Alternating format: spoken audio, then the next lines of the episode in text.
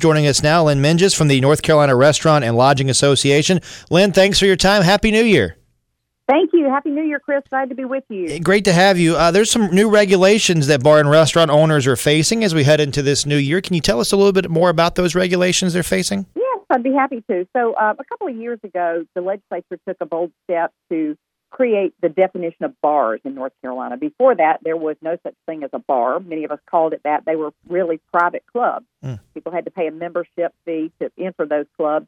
Uh, but now in North Carolina, we do have bars. They're open to the public, and uh, not surprisingly, uh, any any entity in the state that serves food that has to be time and temperature controlled uh, is regulated by the state Department of Public Health and local health departments. So uh, bars across North Carolina today, effective uh, January 1, although they're giving us a little bit of grace period till uh, March 27th, will have to be inspected by their local health department uh, to ensure that you know the, the products and food that's served at those bars is safe for the public. You mentioned the lead time, about three months, a little less than three months before these changes go into effect. How much of a concern is the, the lead time or lack thereof for these establishments? Well, there are many bars that are scrambling right now to come into compliance. There are, in many cases, there are things that they have to do, uh, purchasing new equipment, refitting their bar uh, food prep areas so that they are compliant with, you know, commercial food preparation standards. They've got to have, you know, commercial facilities and so they're working hard to put that in place. For some, you know, the cost is as much as you know fifty thousand dollars, but it's one of the things that you have to do when you're open to the public, serving food that has to be time and temperature controlled. And so most folks are happy to do that. There are a couple of caveats if they're not serving food that has to be time and temperature controlled. In other words, peanuts and popcorn that's pre-prepared. They don't have to comply. They don't have to be inspected. But if they are in fact serving shrimp or oysters or wings or things like that on the side. If they're preparing cocktails that have, uh, you know, food elements in them, garnishes that have to be temperature controlled, they will be subject to inspection. So we're gearing up to try to help these business owners comply and to get ready for the new law that's taken that will take effect, effect uh, officially on March 27th. But but it's not like these these establishments were, were not checked before, right? This is, I mean, they're, they're new raw, uh, laws, but they, they were also checked before for food safety, correct?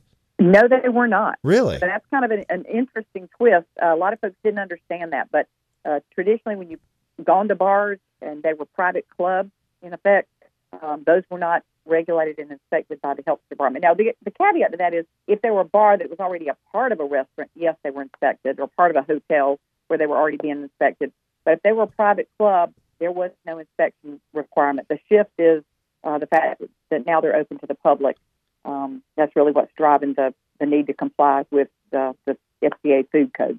Do you feel like these new laws and the removal of the, the private bar distinction does that come as a result of maybe some of the, the COVID restrictions that we saw a couple years ago? I'm not sure if that's connected, if it's really connected, but mm-hmm. I do think bar owners and the general public just realized that it was a little bit ridiculous that we had these private clubs, you know, that you had to pay or be a member to enter and have a drink. And and so bar owners lobbied to be open to the public, and makes plenty of sense. It really is a better way to operate. And they knew at the time that with that would come the caveat that they would have to uh, subject themselves to uh, inspection by health departments. So it, it is a change. I don't know that it was COVID driven, but um, it probably did arise about that time that it really didn't make sense for them to, you know, be private clubs. They wanted to be open to the public and regulated and inspected like any other entity, and we think it's a good move. Visiting with Lynn Minges from the North Carolina Restaurant and Lodging Association. Lynn, do you see a scenario with these new regulations where some of these establishments that have been offering food may not serve food moving forward because of the investment they would have to make? That could be uh, that could be a, a, change that some of them choose to, to make. They could also choose to be back, you know, private again, not be open to the public. I feel like most of these folks will step up and do the things they have to do uh, to serve alcohol, to sell food. It's a part of their business model that's been successful for many of them. And uh, this investment in their business is just an evolution of, you know, being better and more compliant and serving food safely and responsibly. And most bar owners, most business owners are you know completely um, supportive of that. I do want to take a moment while we have you outside of these new regulations to talk about anything else going on in the hospitality industry as we head into a new year. Well, uh, business is strong. People are coming back into restaurants and bars. Uh, we are seeing some easing in our workforce challenges. Um, you know, the employment status has been improving, so I think we're almost back up to full staff uh, as we were pre-pandemic. Um, challenges abound. We're always watching the economy, but so far business is good. People are dining out. We've not seen any pulling back uh, for economic reasons, and we're for- forecasting a, a strong 2024. Are, are there any other major challenges facing this industry as we start here in January? I don't. I don't know of any in particular. Um, you know, don't know of any real challenges that the industry faces, other than just uh, continuing to, you know, meet high standards. The costs are exorbitantly high right now, as they are for many of us consumers.